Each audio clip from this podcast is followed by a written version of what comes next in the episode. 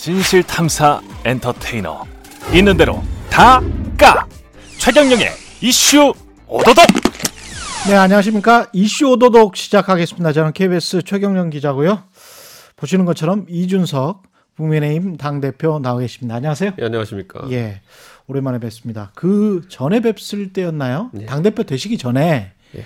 이 프로그램 나와서 당 대표 나갈 것 같다. 그때는 농반 진반 예. 그랬었는데 되셨습니다. 되시고 지금 한 6개월 넘었습니다. 그 이제 한 5개월 됐죠, 이제. 예. 6월 11일부터니까. 지금은 초기에 뭐 나왔던 말들이나 이런 것들은 없고 지금 상당히 안정적으로 잘 운영하고 있다는 평가를 받고 있습니다. 원래 초기에는 이제 뭐 예측이나 이런 거를 기반으로 해서 음. 얼마 못 버틸 거다부터 시작해서 여러 말이 많았죠. 네. 제가 원래 2011년에 되게 단명하고 쫓겨난 당 대표가 홍준표 대표거든요. 그때 몇 개월 하셨어요? 그때도 한 4, 5개월 하셨을 겁니다. 그때 홍준표 대표 하시고 나가지고 한 아. 얼마 안 돼가지고 그 디도스 사건 터져가지고 아, 그 그때가 그때도 12, 10월 26일 11.6 재보궐선거였는데 아 그렇군요. 예 그래서 그 단명 대표의 대표적인 그 홍준표 대표보다는 길게 할 것 같습니다. 훨씬 길게 하실 것 같은데 예. 일단 뭐 3월 9일까지는 책임지셔야 될것 어, 같고 예. 그 다음에 3월 9일에 또 예. 종로 보궐선거를 한단 말이죠. 이낙연 전 예, 예. 대표가 그 사퇴를 해서 의원직 사퇴를 해서 음. 여기에 지금 임종석과 이준석이 붙는다 뭐 이런 이야기가 나오고 있던데 이게 지금 국민의힘에 뭐가 있냐면요. 예. 제가 지금 당 대표 되고 난 다음에 가장 세게 개혁을 밀어붙이는 게 지방선거 개혁이에요. 예. 지방선거에서 공직 후보자 기초 자격 시험도 도입하겠다고 해서 이번에 통과가 됐고 음.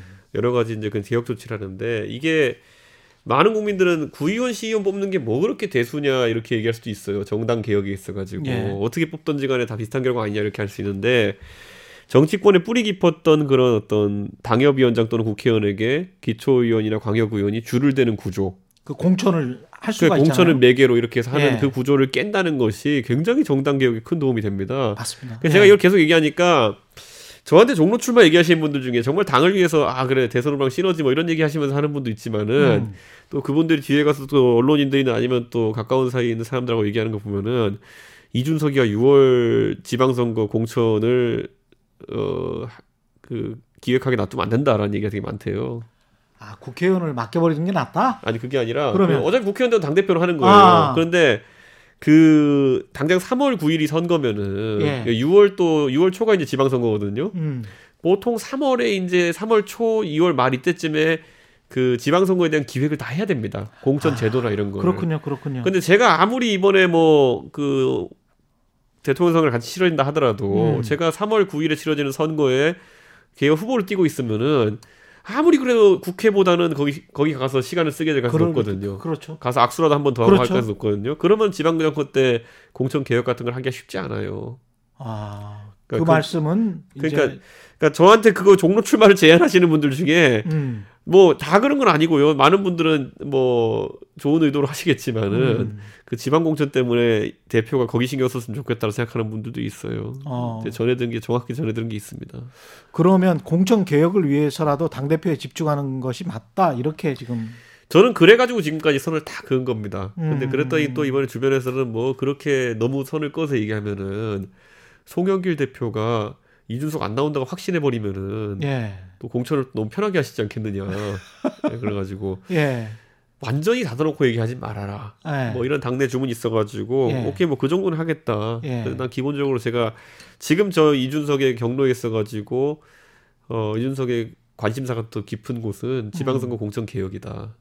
정치 개혁 쪽으로 좀 더 큰 그림을 그리고 아, 굳이. 따지자면요 예. 지방선거는 4년에 한 번 서는 장이기 때문에 음. 이번에 개혁 못하면 4년, 4년 뒤에 개혁할 수 그렇죠. 있습니다. 그런데 그렇죠. 이준석 개인의 국회의원 선거 보궐 도전이라고 하는 것은 이번에 음. 물론 종로라는 곳이 굉장히 상징성 있는 지역구고 의미가 있는 곳이기 때문에 관심 가지지만은 보궐선거는 1년에 한 번씩 있는 거예요. 예, 네, 그러니까 저는 그 4년마다 찾아오는 그 지방선거 공천 개혁의 기회를 놓치고 싶지 않습니다. 그렇군요. 알겠습니다. 이 정도로 그거는 답변이 된 걸로 그래서 제가. 농담삼아 이렇게 예. 할 거예요. 제가 그러면 12월 달에 음, 예? 선거제도 우리 그 아예 당원 단계 못 받아 못 박아가지고 지방선거 공천 개혁을 완수시켜 놓으면은 그럼 또 나가겠다 그러면은 또 그건 또 싫어할 거예요 사람들이. 그렇죠. 예, 예, 그러니까- 그렇게는 또 못하겠다. 그러니까, 예. 어, 그러니까 저는 기존의 기득권은 지키고 싶다. 그러니까 저를 출마시키고 싶은 분이 있으면은 12월 전에 지방선거 공천 개혁을 완수시켜 주시면은 그거는 어떻게 해야 돼요? 공천 개혁을 하려면 어떤 구상을 가지고 있어요? 기본적으로 예. 그 지금까지는 지역에서 돈 있고 예. 시간 있고 그리고 또 자영업을 하면서 그래서 동네에서 유지 활동을 하기 또 쉬운 이런 분들이 공천받는 구조가 있었어요. 그러면서 나중에 이익에 또 접근을 하잖아요. 그러니까 이런 거죠. 자, 저희가 이권이라고 하면요. 예. 대단한 이권을 제가 얘기하는 걸 보일 수 있겠지만요. 한번 지역에 가서 체크해 보십시오. 지역 국회의원 하시는, 아니, 구의원 하시는 분들 중에서 자영업 하시는 분들 많거든요. 그건 어쩔 수 없어요. 왜냐면은, 어, 지역 유지로서 활동하시는 분 중에 자영업 하시는 분 많으니까. 그렇죠. 자, 제가 그냥 한 가지 사례 말씀드리면요. 구청 직원들이 이제 회식 가면요. 음. 구의원이 하는 식당 안 가기 되게 힘듭니다. 되게 눈치 보입니다. 그렇죠, 그렇죠. 예, 구의원 분들이 보통 이 뭐 큰 음식점 하시는 분들이 많거든요. 가서 팔아줘야죠. 어, 안 팔아주면 네. 나중에 행정감사 이런 데 해가지고 또 괴롭힐 수도 있고 어. 국회의원은 겸업이 안 되잖아요. 그렇죠. 근데 구의원은 겸업이 다 되거든요. 심지어 뭐 건설업 뭐 그렇더라고요. 막. 그러니까 저는 이런 거 자체가 그게 뭐 물론 모든 구의, 구의원이 그런 건 아니겠지만은 음. 그렇게 될 수밖에 없는 구조예요. 지금 상황에서는 공천이라는 게. 최근 보도 보면 재건축 조합장들도 막 구의원이 하고 막 그러더라고요. 그러니까 저는 이제 네. 이런 것들이 그러니까 그런 네. 어떤 직업 때문에 그렇다기보다는 그 중에서 아주 안 좋은 생각을 가지신 분들이 음. 구의원도 되어가지고 내 일 추진하는 거에 더 도움 받아야겠다. 그러면은 쉬워요. 당협위원장이나 국회의원이라고 하는 사람들한테 줄을 대고 음. 그 사람들 편의를 좀 봐주고 이렇게 하면 지금까지 공천되는 시스템이었거든요. 근데 이거를 여기다 이제 뭐 시험을 도입하느니 뭐 이러니까 다들 이제 트라우마가 온 거죠 이제 보면은. 근데 뭐 이거를 많은 분들이 가볍게 보고 야 이준석이 무슨 공부 잘한다 해가지고 시험 봐서 사람 뽑는다고 하니 뭐 이런 얘기 하잖아요. 예. 천만의 말씀. 지금 이것만 개혁 제대로 되면요 대한민국 정치에서 여러분이 안 좋게 보는 모습 절반 이상이 사라집니다.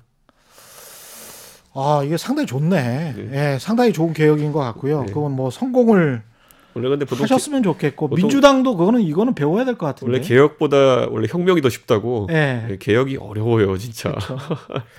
이 근데 이제 국민의힘 대선 이야기를 좀 해야 되는데 그- 지금 윤석열 후보가 판세는 어떻게 보세요? 일단은 아직은 지금 오늘 현재 10월 말 정도까지는 윤석열 후보가 유리합니까?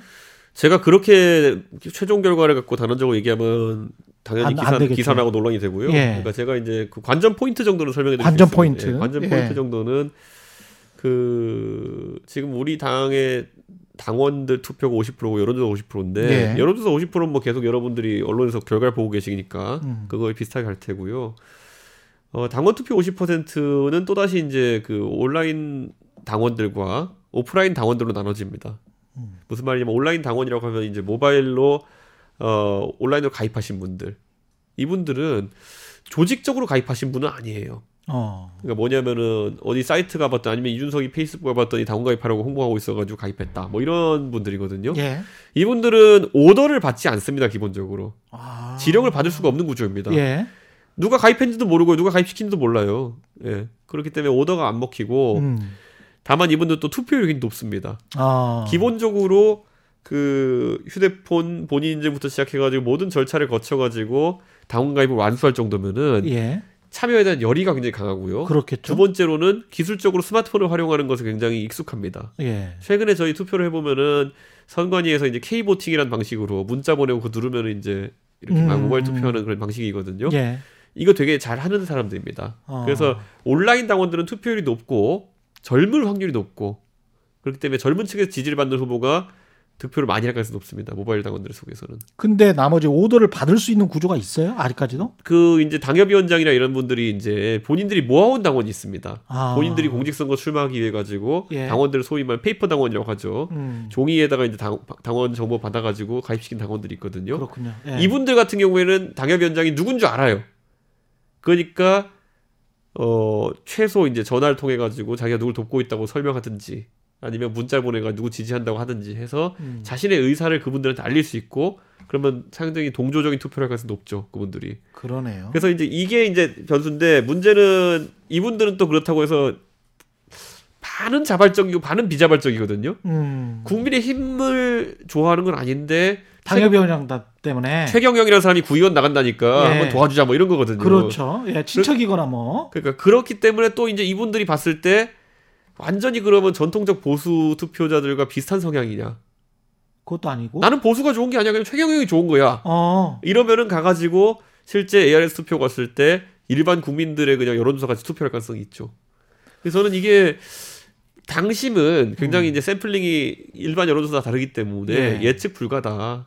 하지만 아까 관전 포인트는 음. 젊은 세대를 주축으로 한 온라인 당원들 그리고 소위 말하는 조직세가 모아온 페이퍼 아. 당원들 이들 중에 누가 더 투표율이 높느냐에 따라서 결정될 가능성이 높습니다. 그러면 최근에 영입 인사가 많은 예. 그 캠프는 상대적으로 세 불리기에 성공해서 유리할 가능성이 있겠네요. 있죠. 하지만 지난 전당대회 또 예를 보면요. 지난 음. 전당대회는 나경원, 주호영 두 분의 제 경쟁 후보들이 예. 굉장히 조직을 많이 모으셨어요. 아, 그렇습니다. 지지하는 국회의원도 많고 그렇습니다. 제가 굳이 표현하자면 지금 이제 우리 대통령 선거 후보자 나온 분들이 예. 뭐 당협이 음. 당협위원장의 지지 분포가 뭐 뭐 7대 3이다 뭐다 이렇게 얘기하는 분들이 있거든요. 예. 그런데 저 때는요.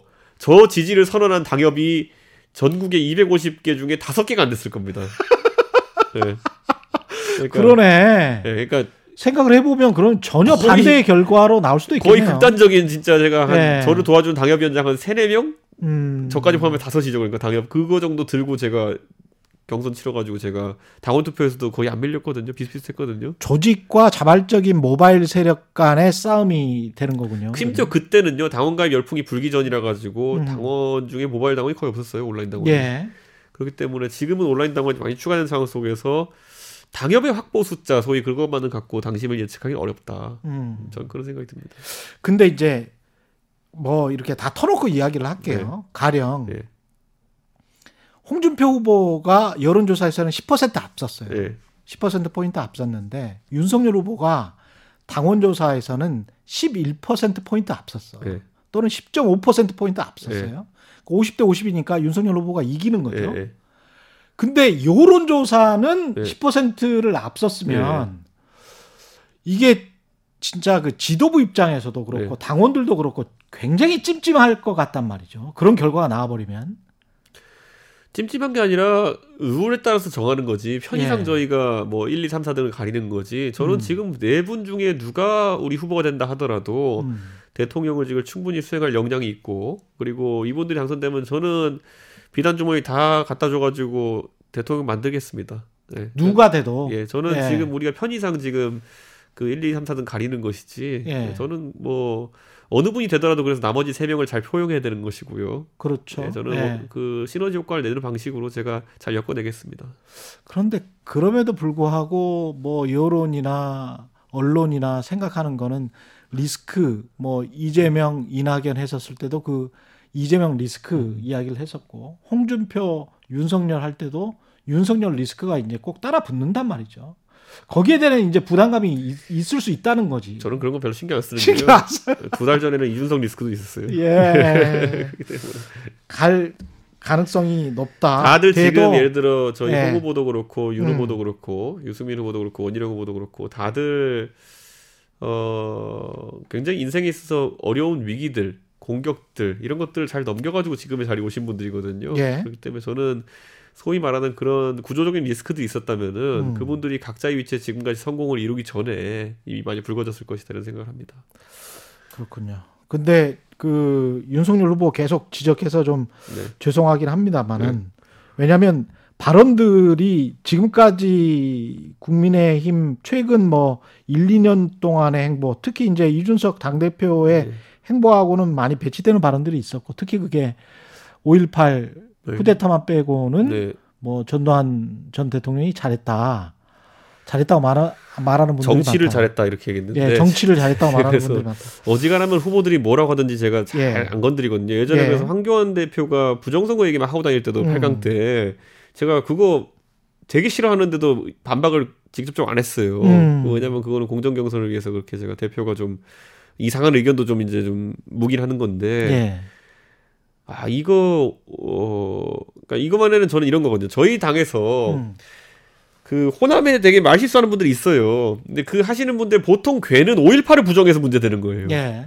예? 5.18이 예. 무슨 뭐 사실은 북한군이 일으킨 음. 뭐고 이렇게 하고 뭐, 뭐 폭동이 이렇게 해서 예. 그렇게 사고 치시는 분들이 많아요. 예. 근데 이번에 윤석열 후보는 전혀 그게 아니에요. 5.18과 12.12 군사 반란은 문제 다. 예. 그런데 나머지 정치는 좀 잘한 것도 있지 않냐 이렇게 얘기한 거거든요. 예. 그러니까 저는 이번에 윤석열 후보가 지금까지 호남에 실망을 샀던 후보들과는 전혀 다른 괴기 때문에 음. 저도 거기에 대응하는 당대표 입장에서 굉장히 좀 느낌이 달랐던 거예요. 음. 그래서 그 제가 이번에 표현상의 큰 실수다 이거는 그 전보다는 마이너했다. 마이너보다는 예. 저는 윤석열 후보도 예를 들어 실제로 그 정치를 잘했다는 표현이 뭐 다 잘했다 이런 것도 아니고 본인이 하고 싶은 말이 있어가지고 예를 들어 경제를 잘 몰랐기 때문에 김재익 수석 같은 사람을 경제 수석으로 쓴 것이 오히려 위임 통치를 통해 그분이 음. 어 경제 하나는 그래도 안정적 유지하는데 도움이 되지 않았겠냐 이런 취지의 말이었던 것 같은데 그럼 이런 거거든요. 저는 저 같으면 그렇게 표현할 거면은 전 전두환 대통령 다 마음에 안 드는데 그래도 김재익 수석 발탁한 거 하나는 평가할 만하다 이렇게 할 거거든요. 예. 그렇겠죠. 예. 근데 이게 거꾸로예요. 이게 그 논리 관계를 보면은 네. 5.18하고 12.12 군사 반란은 잘못됐는데 예. 나머지는 좀 잘한 것 같지 않냐 이런 식으로 인식되니까 이런 반박하기 얼마나 쉬워요. 그렇죠. 삼천교육대는 잘한 거냐. 그렇죠. 뭐 이런 식으로 나오잖아요. 네. 그러니까 이거는 저는 윤 후보가 정치적 표현을 하면서 표현상에 굉장히 미숙함이 있었다. 음. 제가 지적한 거지.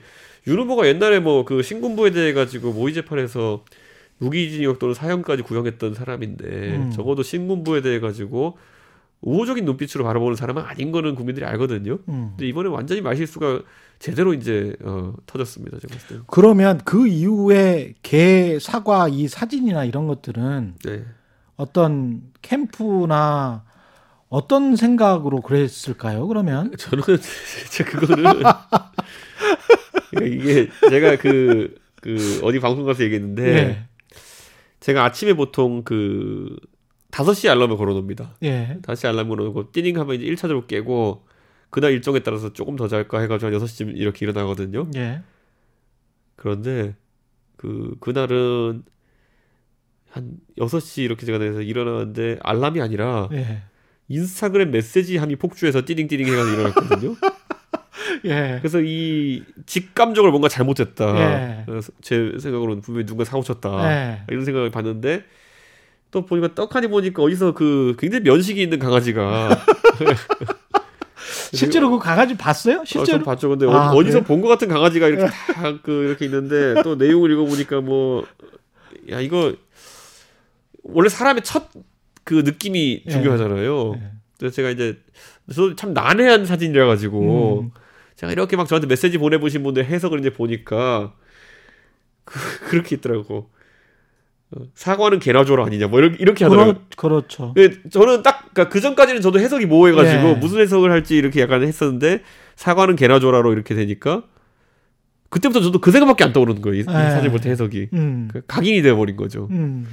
그 다음에 또 다른 분이 또 이렇게 메시지를 보내줬는데 그분은 그 하필이면 그 뭐 인도 사관이 이렇게 됐는데 사실은 풋 사과였잖아요. 예. 그러니까 더해가지고 풋 사과는 개나줘라 이런 거에서 웃음소리까지 그러니까- 해서. 그러니까 예. 각인이 돼버리니까 저도 이걸 벗어날 길이 없는 거예요. 음. 근데 저마저 이럴지인데 저마도 저만 저 같으면 우리 후보들 최대한 이해하려고 하고 음. 선의로 해석하려는 노력을 많이 해야 되는 사람인데 이렇게 해석할 정도면 야 이 사건이 좀 더 커지면은 국민 다수가 진짜 각인이 그렇게 돼버리면은 예. 윤 후보가 굉장히 큰 타격을 입겠구나. 그래가지고 하여튼 초기에 좀 어떻게든 해- 수습해보기 위해 가지고 음. 노력을 좀 많이 했는데 윤 후보가 다행히도 이제 그런 어떤 것에 대해서 음. 유감 표명을 그래도 그날 당일에 했고 음. 그래서 저는 제한적인 피해다 이렇게 봅니다. 이거는 제한적인 피해다. 네. 본선에 가면 뭐 홍준표, 유승민, 원희룡은 아무래도 정치를 오래 하셨던 분들이기 때문에 네. 그 대응하기나 아니면은 뭐 토론이나 이런 게 좀 쉬울 수 있고 그 다음에 네. 이제 실수가 좀 덜 나올 수 있는데 그런 측면에서 윤석열 후보는 지금 계속 예선에서 이런 상황인데 지지율은 또 1위 또는 2위 뭐 이러니까요. 저는 이렇게 보거든요. 예. 그 선거라는 거는 음. 예상치를 상회하느냐 예상치를 하회하느냐의 그 문제라고 해요. 저는 아. 그러니까 우리가 예를 들어 저는 예를 들어 이건 반 농담 반 진담으로 예.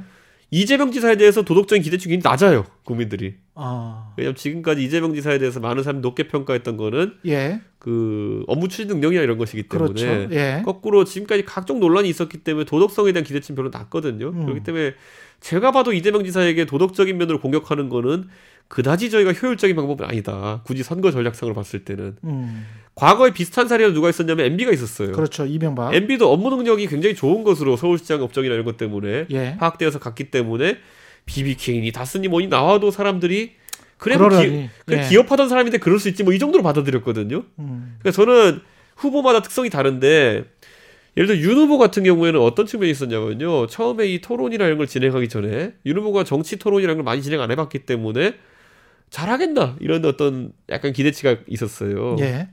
그러니까 한다면 굳이 말하자면은 과거에 토론에서 발굴의 실력을 보여줬던 홍 후보나 아니면은 유 후보 아니면 원 후보에 대한 기대치가 높았고 윤 후보는 그래 뭐 처음 한번 잘 못할 수도 있지 이런 게 있었는데 음. 실제로 토론을 진행해 보니 그다지 윤 후보가 다른 어떤 정치 경험이 많은 후보들에 비해서 밀리지 않는다는 거죠. 음. 그래서 저는 윤 후보가 이번에 토론을 통해 가지고 결코 손해는 보지 않았고 일정 부분 이득을 본 것도 있다 이렇게 보는 거죠. 음. 전 그렇기 때문에 나머지 후보들 거꾸로 예.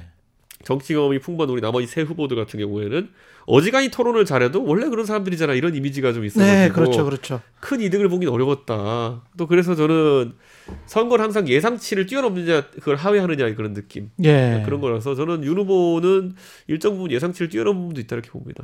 그 이렇게 밖에서 보는 시각으로는 제가 느꼈던 홍준표 후보에 비해서는 홍준표 후보는 좀 이제 옛날에는 뭐랄까요 중년, 장년 이런 느낌이었는데 지금은 좀 약간 할아버지 같은 그런 느낌.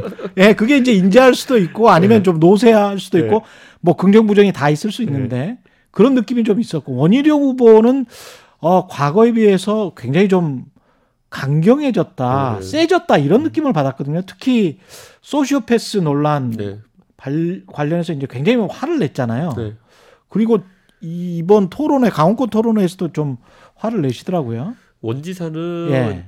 원래 제가 아는 원지사는 항상 그렇게 에너지가 넘쳤고요. 음. 네, 그래가지고 원지사는 이 발언할 때도 보면은 굉장히 그 감정이 많이 실려가지고 발언하잖아요. 예. 예. 이 대표님 저랑 함께 세상을 바꿔보시죠 이런 거예요 항상 보면 톤이 아. 근데 이게 원지사 과거에 학생운동도 하고 있지만은 아. 항상 이 굉장히 진취적으로 뭔가를 바꾸겠다는 의지가 강하게 드러나는 후보기 때문에 그래서 나, 나 약간 좀 생겨가더라고요. 저는 그건. 지금까지 원지사가 지방행정을 하면서 다소 아. 중앙정치에 그런 원지사의 에너지 넘치는 모습이 보도가 좀 안 돼가지고 아. 잠시 잊고 있었던 사람들의 그런 건데 네. 원지사는 원래 그렇게 좀 젊은 세대가 호흡하면서 굉장히 에너지가 센 후보입니다. 그리고. 예. 홍 후보는 다른 게 아니라 음. 2017년 그때 본인이 워낙 어려운 선거를 치르다 보니까 예. 굉장히 그때 강경 발언을 하고 이념적으로도 좀 견고한 지점을 좀 가지려고 했다가 예. 그 이미지가 각인돼서 그런 거지 음. 홍 후보도요 원래 어 서울의 동대문 을에서 삼선을 했습니다 맞다. 동대문 을이면은요 예. 강북 지역이기 때문에 예. 서울에서 그 정도 지역구를 계속 이렇게 삼선을 했다는 거는 굉장히 홍 후보도 중도적이고 서울 강북 지역의 민심에 어필할 수 있는 매력을 가진 후보라는 거거든요. 음. 그래서 그건 굉장히 저는 지금 그 두 분 같은 경우에는 지금까지 사람들이 각인됐던 이미지와는 다른 이미지를 좀 표출하고 있는 음. 또는 다른 인식이 좀 어, 생겼을 수 있다 그런 생각을 합니다. 유승민 후보한테도 같은 질문을 제가 했었는데 예. 제가 그 토론회를 보면서 느낀 거는 유승민 후보는 합리적이고 현실적인 대안을 제시하는 거는 다른 후보들에 비해서는 예. 탁월해요. 네. 근데 선거가 합리적이고 현실적이면 불리한 것 같아요. 한국 선거는 왠지 제가 제가 이승민 후보를 너무 잘 알아서 그런데 예, 생각이 너무 복잡해서 그래요. 예, 네. 그러니까 그 돌다리를 거의 그 지팡이로 이렇게 꾹꾹 찔러보는 정도가 아니라 예, 거의 손으로 만지면서 건너는 그런 스타일이라 가지고 그렇죠. 예. 그러니까 뭔가 이렇게 지르거나 공약이 되든 안 되든 뭔가 제시하거나 이런 힘 같은 게 예를 들어 이런 거예요. 그러니까 예. 예를 들어 최근에 2030 남성 이대남 문제 이런 것들 때문에 음, 젠더 이슈 이런 게 굉장히 중요해졌거든요. 음, 그런데 이제 예를 들어 보수 정당에서 이제 뭔가 경선하려고 하는 사람들은 20대 30대 젊은 남성들의 정서를 우선 본인이 60대라 하더라도 예, 이해하지 않고 출발해 가지고는 결코 제가 생각했을 땐 주류가 되지 못해요. 선거 이기가 쉽지 않아요 경선에서. 음, 예, 그랬을 때 유승민 그 후보 같은 경우에는 나름 잘 알아요. 예를 들어 그래가지고 어 여가부 폐지 이런 거 들고 나왔거든요. 음, 근데 한편으로는 거기에 더해가지고 2030 여성들에 대한 문제도 깊게 이해를 하고 있어요. 네, 그렇기 때문에 토론에 나가가지고 아니면 평소에 그런 용어도 씁니다. 저출생 이런 용어도 씁니다. 음, 근데 이게 뭐 잘못됐다 잘됐다 이런 게 아니라 약간 브레이크랑 엑셀 동시에 밟는 느낌이에요. 음. 예. 그러니까 뭐랄까요? 그냥 그냥 밖의 시선으로는 뭐가 될 듯 한 게 아니고 뭐가 그냥 기존대로 갈 것 같은 그런 느낌이 드, 는 거죠. 너무 고민이 많아가지고 예. 이 사회 변화를 이- 이루는데 적극적이지 못할 것 같다는 느낌이 드는 그렇죠, 점이 있다는 그렇지. 거죠. 그래서 예.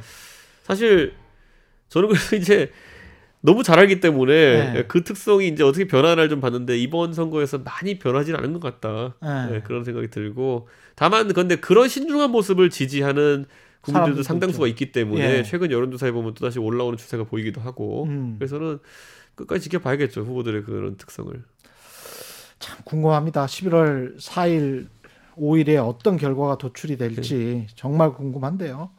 그 관련해서 뭐, 뭐 역선택이랄지 뭐 이런 것들도 나올 수 있습니까? 역선택은 거의 힘듭니다. 예, 예, 역선택을 사실 역선택 지령이라는 거를 이게 여론조사도 몇만 몇만 명 단위로 포섭해야 되고 예. 당원들 몇만 명 단위로 역선택을 포섭하고 이런 건 불가능하거든요. 음. 네, 그렇기 때문에 기후에 가깝다. 예. 네, 이런 생각입니다. 그 다음에 홍준표 후보가 되든가 또는 유승민 후보가 되든가 원희룡 후보 이 세 후보가 됐을 때 김종인 전 비대위원장이 복귀하느냐 마느냐 또는 윤석열 후보가 됐을 때 복귀하느냐 마느냐 이게 약간의 좀 뉘앙스 차이가 있었던 것 저는 같아요. 김종 위원장은 꼭 저희 합류하셔야 된다 이렇게 보고요. 무조건 어떤 예. 후보가 되더라도 제가 잘 모셔오겠습니다. 예. 그럼 가령 홍준표 후보가 돼도 뭐 진상품을 바치든지 조공을 바치든지 뭐 잘 좋아하시지 않는 거 아니에요? 좀 예. 김종인 위원장이 근데 이런 건 있는 것 같아요. 예. 그 세간에 이제 그 윤석열 캠프 측에서 예.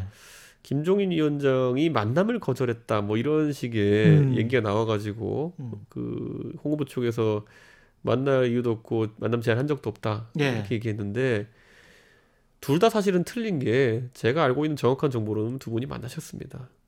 아 홍준표 후보와 근데 좀 시간은 좀 됐지만 몇 달 됐지만요 만나셨어요. 그래가지고 어, 이건 특종이네. 만나셨던 적이 있어요. 그래서 제가 예. 이거는 둘 다 뭐 그 김경진 전 의원 같은 경우에는 상황을 음. 잘 몰라서 그렇게 얘기할 수도 있고 음. 그 어, 홍 후보 측에서는 뭐 만남 자체가 비공개였기 때문에 그걸 예. 노출시키지 않기 위해서 그렇게 이제 이야기할 수 있는데 예. 제가 아는, 아는 바가 뭐 정확한 정보인 것 같은데 음. 만나셨어요. 네. 그럼 김종 비대위원장이 들어오면 킹메이커로서의 역할 이제까지 뭐 거의 무전 무패였던 거는 같은데 아니 그 한 번도 패는 없었던 거는 같은데 뭐 거의 승리의 예 여신이 있다면 승리의 남신 같은 이미지가 예. 비춰지고 있는데 이번에도 가능하겠습니까? 저는 원래 징크스나 아니면 기록 아니면 이런 건 깨지기 위해서 있는 거라는 얘기를 항상 하는데 이번에는 김종인 위원장이 함께 하실 거고 예 깨지지 않았으면 좋겠습니다. 깨지지 않았으면 예, 좋겠다. 그 본선에 가서 힘들 수 있는 요인은 국민의힘 입장에서는 뭔가요?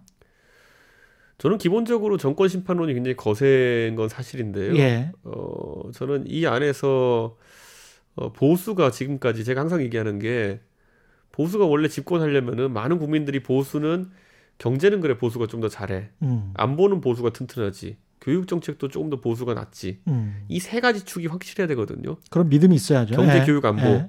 거꾸로 이제 진보는 거기에 대응하기 위한 축으로 이- 예.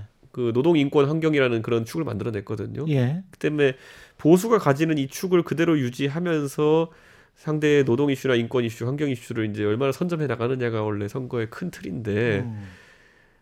경제에 있어서 낙수 경제론이 무너지고 나서 예. 그리고 경쟁 교육론이 어, 옛날만큼 각광받지 않은 상황 속에서 안보가 예를 들어 상호주의 안보가 옛날만큼 어, 국민들에게 세게 바뀌지 않는 상황 속에서 음. 그것의 대안적인 성격의 보수의 경제, 교육, 안보 담론이 무엇이냐. 이 해법을 내놓는 후보가 굉장히 강한 후보거든요. 근데 예를 들어 안보 얘기 제가 그래서 그 저희 TV 토론 처음 할 때 보면은 음. 야, 저 사람들은 모여가지고 맨날 뭐 모이기만 핵 얘기만 하는구나. 이- 제가 그때 조소적으로 제가 얘기했거든요. 예. 핵이라는 거, 핵 문제라는 거는요, 예. 당연히 중요한 문제긴 합니다. 근데 그 당연히 핵 문제를 갖고 안보 문제를 다 이제 덮을 수는 없는 것이거든요. 음. 그래서 저는 그런 외교 통일 안보라는 큰 틀에서의 정책 같은 것이 보수도 담론을 만들어야 된다. 맞습니다. 대북 정책 같은 경우에도 70년대, 80년대 정책 그대로 계승할 수는 없다. 예. 그럼 새로운 아젠다가 무엇이냐? 예. 예를 들어 제가 대, 선 후보잖아요. 그러면 저는 할 거 되게 많아요. 예. 음. 그러니까 제가 그냥 안보나 이런 것에 대해서 대전환을 할 수 있는 그런 여러 아이, 아이디어들 내놓을 수 있거든요. 근데 지금 후보들은 그게 좀 약간 부족해요.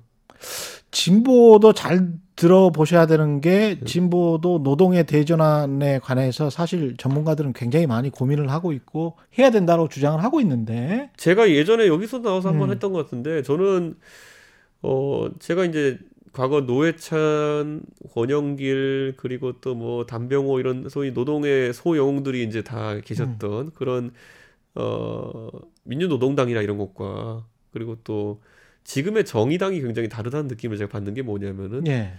정의당에 최근에 보면 노동의 가치가 빠졌습니다. 제가 봤을 때는 그러니까 별로 잘 안 보이고 그분들이 노동에 예. 대해서 뭐 고민이 없다는 얘기가 아니라요. 음. 정의당 하면 전 떠오르는 게 요즘 소수자밖에 없어요. 그렇죠. 어쩌다 성소수자. 보니까 예. 뭐 젠더 이슈에서 굉장히 페미니스트적인 의견을 강하게 이야기하고 음. 그리고 뭐 소수자 인권 같은 얘기 많이 하고 이거밖에 저는 정의당의 활동에서 제가 기억나는 게 없거든요. 예. 뭐 다른 거 많이 하시겠지만은 음. 적어도 기억나는 거는요. 음. 그러니까 저는 노동의 가치를 진보가 어느 정도 상실해 가는 것. 뭐 아까 제가 바- 말했듯이 반대 급부로 그 보수는 지금 이제 경제 안보 교육에 있어가지고 확고한 지위를 많이 내려놓게 됐거든요. 예. 것처럼 새로 이 아젠다를 서- 선점하기 위한 경쟁이 양 진영 간에 치열할 것이다 이렇게 봅니다. 이게 본선 이후에는 중도층 확장을 위해서 이런 이야기를 많이 할 수밖에 없을 것 아, 같은데. 그래서 오늘 아침에 그 이재명 후보가 무슨 그 음. 되지도 않는 주 4일제랑 그 주사일제. 음식점 총량제 이런 거 들고 나오길래 예. 이건 제가 그 그게 현실성 문제도 있지만은 되게 음. 가볍게 보고 이제 매표 논리로 들어온다 저는 이런 생각이거든요. 음. 자 기본적으로 주 4일제라고 하는 거는 본인이 지지층이 굉장히 약한 것으로 지금 분석되는 예. 2030 젊, 젊은 세대에게 어필하기 위한 그냥 그 매표 전략이다 이렇게 봅니다. 음. 그렇게 보고 음식점 총량제 같은 경우에는 기존 자영업. 자영업자를 갈라치기 하는 거예요. 음. 그러니까 기존에 자영업 하시는 분들에게 사실상 독점적인 어떤 운영 권리를 음. 보장해 줘 가지고 그분들의 소위 권리금이라고 하는 것의 상승 효과 이런 것들이고 다만 새로 신규 진입하고 싶은 소상공인들에 대해 가지고는 엄청난 장벽을 만들어 버리는 것이거든요. 예를 들어 앞으로 동네에서 치킨집 총량제가 벌어지면은 음. 예를 들어 은퇴하시고 아니면은 중간에 이제 어, 퇴직해 가지고 특별한 기술이 없는 사람들이 그런 분들이 이제 사실 어 그 충분한 이제 소득을 얻기 힘드니까 음. 어? 그래서 창업 전선으로 뛰어들고 그래서 그분들이 보통 치- 치킨집이나 아니면 이런 요식업에 뛰어드는 분들이 많은데 예. 그 경로가 차단되면 그럼 그분들 행복하냐? 음. 예. 그러니까 창업해서 어 과도한 경쟁 때문에 어, 적은 소득에 허덕이는 그 문제와 음. 누군가는 기영업자기 때문에 더 나아진 경영 환경 속에서 음. 더 나은 소득을 영위하고 누군가는 그 시장의 진입 자체가 차단되는 것 음. 어느 것이 옳으냐는 사실 굉장히 복잡한 문제거든요. 근데 이게 마치 유주택 무주택자 문제처럼 표에 있어서는 예. 상당히 뭐 스마트한 접근일 수도 있습니다. 그러니까 이런 쿼터 거죠. 쿼터를 만들어 그러니까 이런 거예요. 보통은 보통은 이런 이- 극단적인 갈라치기 정책이 나오는 예. 이게 뭐냐면 쿼터 한다는 이야기죠. 예. 예. 내가 어차피 저기 가만히 두면 못 먹을 거 절반이라도 먹자 이런 마인드로 달려드는 거거든요. 음. 예를 들어 지금 자영업자분들은요 문재인 정부의 방역 정책 중에서 특히 소상공인에 대한 그 손실보상 문제에 대해 가지고 여당이 굉장히 적극적이지 않기 때문에 그래서 지금 자기들이 본상을 못 받는다 생각하고 있어서 굉장히 적대적이거든요. 음. 근데 그분들에게 제 생각에 전공법으로 공략을 하려 그러면은 소상공인분들께 손실 보상을 최대한 범위를 확대하고 예. 소 전액 보상에 가깝게 가도록 하겠습니다라고 하고 그렇게 준비하는 게 맞는데 그건 원래 국민의힘이 계속 주장해왔던 거예요. 예. 그러니까 그걸 하기 어려우니까 결국엔 영업권을 제한해가지고 그 여러분에게 몰아주겠습니다를 이제 사실 공약화하는 거거든요. 예. 저는 이건 굉장히 그 안 좋은 국민 갈라치기 방법이다 알겠습니다. 그런 생각을 합니다. 선거 관련해서 제가 문득 이런 생각이 들더라고요. 어차피 대통령 후보 등록은 2월 초부터인가 그렇지 네. 않습니까? 근데 두 당이 11월 5일이면 두 당 다 확정이 돼요. 네. 근데 만약에 윤석열 후보가 된다면 윤석열 후보, 이재명 후보 다 법적 리스크가 좀 있어요. 네. 예? 뭐 고발 사주든 대장동이든 뭐 또 다른 사건들이든 간에 그러면 혹시 기소가 된다면 그 두 당이 뭐 민주당에도 나중에 물어봐야 되겠습니다만은 어, 플랜 B나 후보 사퇴나 후보 사퇴 and 플랜 B 이런 것들 당 대표로서 고민스럽지 않습니까? 저는 기소는 검찰이나 수사기관의 고유 권한이기 때문에 예. 할 수는 있다 보는데요. 예. 저는 그것에 어 뒤를 이어서 예를 들어 재판을 가고 이런 거는 불가능하거든요 지금. 그렇죠. 기소만 만약에 한다면 기소만 하겠죠. 그러니까 그런데 그 기소가 그러면 기소는 근데 거꾸로 말하면은 어, 제어 장치가 없어요. 그러니까 수사기관이 마음만 먹으면 할 수 있는 거거든요. 그렇죠. 그렇죠. 그렇기 때문에 그거는 국민들이 크게 유의미하게 받아들이지 않을 거다. 이번에도 보면은 그 손준성 검사에 대해 가지고 음. 뭐 혐의점이 있고 뭐 그분이 잘못했고 잘했고 이런 걸 따지는 것이 아니라 공수처가 굉장히 그 임의적인 판단으로 음. 그 무리한 기소, 아, 무리한 이제 구속영장 청구를 했다는 것이 최근에 드러난 것이거든요. 예. 그냥 수사기관의 어떤 그런 행동이라고 하는 것은 항상 무리수의 요소가 있다라는 걸 국민들이 인지하고 있다. 음. 무리수의 가능성이 있다라는 걸 인지하고 있다 이렇게 보기 때문에 예. 만약 그런 일이 발생해도 효과는 제한적일 것이다. 둘 다. 어 다만 이제 화천대 유권은 제가 약간 다르게 보는 게 대구는 다르다. 이렇게 예. 봐요. 그러니까 고발 사주권은 어떻게 예. 되냐면 고발 사주권은 굉장히 이제 굉장히 법률적인 문제로 가버렸어요. 음. 그러니까 이게 어 지금 지금 공수처도 얼마나 헷갈리면은 예. 성명 불상자의 설명 불상 작성. 어, 작성 작성 예. 불상자의 뭐 어, 이런 걸로 인해 가지고 다 불상자가 한 걸로 돼 있잖아요 지금. 예. 그만큼 이제 모호해졌거든요 국민들한테. 음. 근데 화천대유나 이거 이런 건 같은 경우에는 언론 보도가 같이 갑니다. 그 그 부동산 문제이기 때문에 수사와 지금 같이 가고 있습니다. 예. 어, 지금 거꾸로 고발 사주권 같은 경우에 수사가 먼저 가고 거기에서 이제 일부 언론이 특종을 한 형식으로 나오고 있거든요. 음. 근데 지금 언론 보도가 굉장히 화천대 유권을 이끌고 있기 때문에 예. 국민들한테 굉장히 잘 전달될 가능성이 높습니다. 그런 어떤 음. 혐의의 내용이나 이런 것들이. 예. 그래서 고발 사주 슬슬 이제 보니까 헷갈리는 지점이 오거든요. 지금 음. 뭐그 누가 누가 줬다는 거예요? 뭐 이렇게 되는 상황인데 그래서 그 여론 얘기는 약간 자- 다르게 작용할 수는 있다 이렇게 봅니다.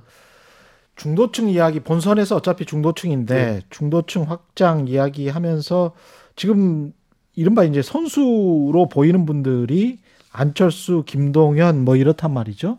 근데 김동연 전 부총리도 고시 폐지를 주장을 했고 정세균 전 후보 같은 경우에 이거 찬성한다고 막 하더라고요. 근데 아까 이제 공직 후보자 자격 시험 네. 얘기도 했는데 네. 한쪽에서는 중도 후보라고 나선 분들 또는 삼지대라고 나선 분들은 이제 고시 폐지, 폐지 이야기도 하는데 네. 두 개가 양립 가능한 이야기일까요? 어떻게 보세요? 저는 그런 개별 공약들 같은 경우에는 음. 후보들이 좀 어, 자기 철학을 담아서 이제 내야 되는 거거든요. 예. 근데 지금 보면은 그냥 철학이 담겼다고 보기는 어려운 음. 그런 어떤 생각이고 저는 예. 고시 폐지는 사실 좀 위험하다. 위험하다. 예, 왜냐하면 최근에 이제 조국 장관 사태도 있고 그래가지고 수시 모집이라든지 아니면은 이런 정성적인 방법으로 누군가를 선발하는 것에 대해 가지고 국민들 거부감이 굉장히 커졌습니다. 음. 예, 그래서 원래 그 조선시대 때도 보면요 어, 처음에 음서로 뽑다가 나중에 과거제도 이제 제대로 정착하고 음. 아 고려시대죠 고려시대 고려 광종 때. 예, 그렇죠 예. 고려시대 그렇고 나중에 예. 보면 이제 또 조선시대에 이르러가 조광조쯤 되면요 예. 그때 뭐 대단한 뭐 새로운 제도인 거죠 현량과라고 해서 또 다시 이제 또 아르마르 못 뽑고 이런 걸 예. 가거든요 그렇죠. 이게 시대에 따라 가지고 시대 상에 따라 가지고 요구되는 이제 인재 선발제도 다른 것인데 음.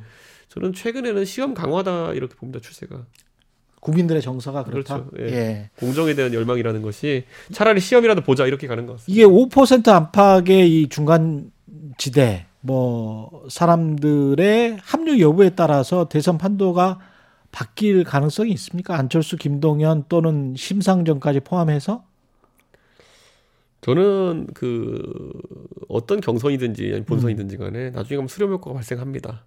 수렴 효과가 발생한다. 네, 결국에는 그 되는 쪽으로 보인다라는 게 생기거든요. 음, 그래가지고 저는 안철수 대표나 아니면 심상정 대표의 지지율은 지금보다 줄어드는 국면에 접하게 될 것이다.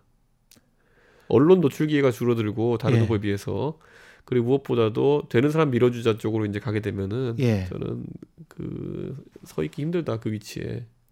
근데 이제 그 위치에 계속 서 있으면서 2, 3%라도 어 합치자 우선 정의당은 예. 그 지금 이재명 후보의 지원 세력 중에 음. 예, 아무래도 이재명 후보가 성남을 근거로 하고 있다 보니까 경기 동부 연합이 있다 이런 얘기가 나오고 있고 예. 그런 뭐 상황이라면은 경기 동부 연합과의 불화 및 실제로 그 갈등 때문에 음. 통합 진보당이 갈라져 가지고 정의당이 만들어진 거 아니겠습니까? 예.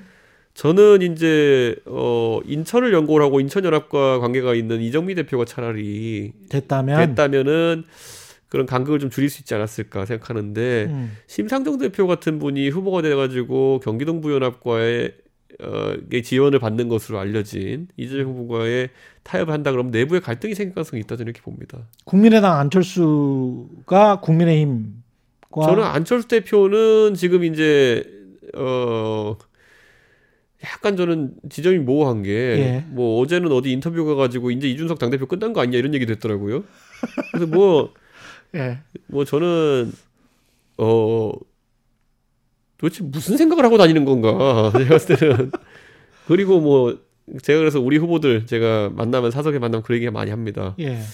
에, 잘못된 생각하지 마시라고. 아. 그 세상에서 우리가 가장 잘못되길 바라는 사람 안철수 대표인 것 같다. 아, 말하는 거 봐라. 후보 되고 나서 합칠 생각하지 마시라. 어쨌든 안철수 대표가 경쟁력을 가지든지 뭐 아니면 지분 요구를 하든지 하려 그러면은 예. 우리가 잘 나가면 안 되잖아요. 어. 그러니까 지금 그 생각하시는 것 같으니까 음, 조심해서 응대해라. 음, 우리는 그냥 자각을 하는 게 가장 안전하다. 그리고 제가 역사적으로 그냥 그 진실을 하나 알려드리면요. 예. 안철수 대표와 어, 결별한 지도자는 대통령이 됐고요. 예. 안철수 대표와 어, 통합을 하기 위해 노력했던 지도자는 좀 고생한 분들이 있습니다. 저는 문재인 대통령께서 예.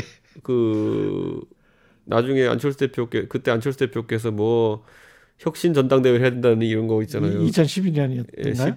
15년인가 14년 예. 그때 혁신 예. 전당대회 해야 되고 뭐 문재인은 사실상 물러가야 되고 이런 예, 얘기했을 예, 때 예. 그때 진짜 김종인 위원장을 세운 선택이 아니라 안철수 대표 측에 당권을 넘겼다 그러면은 음.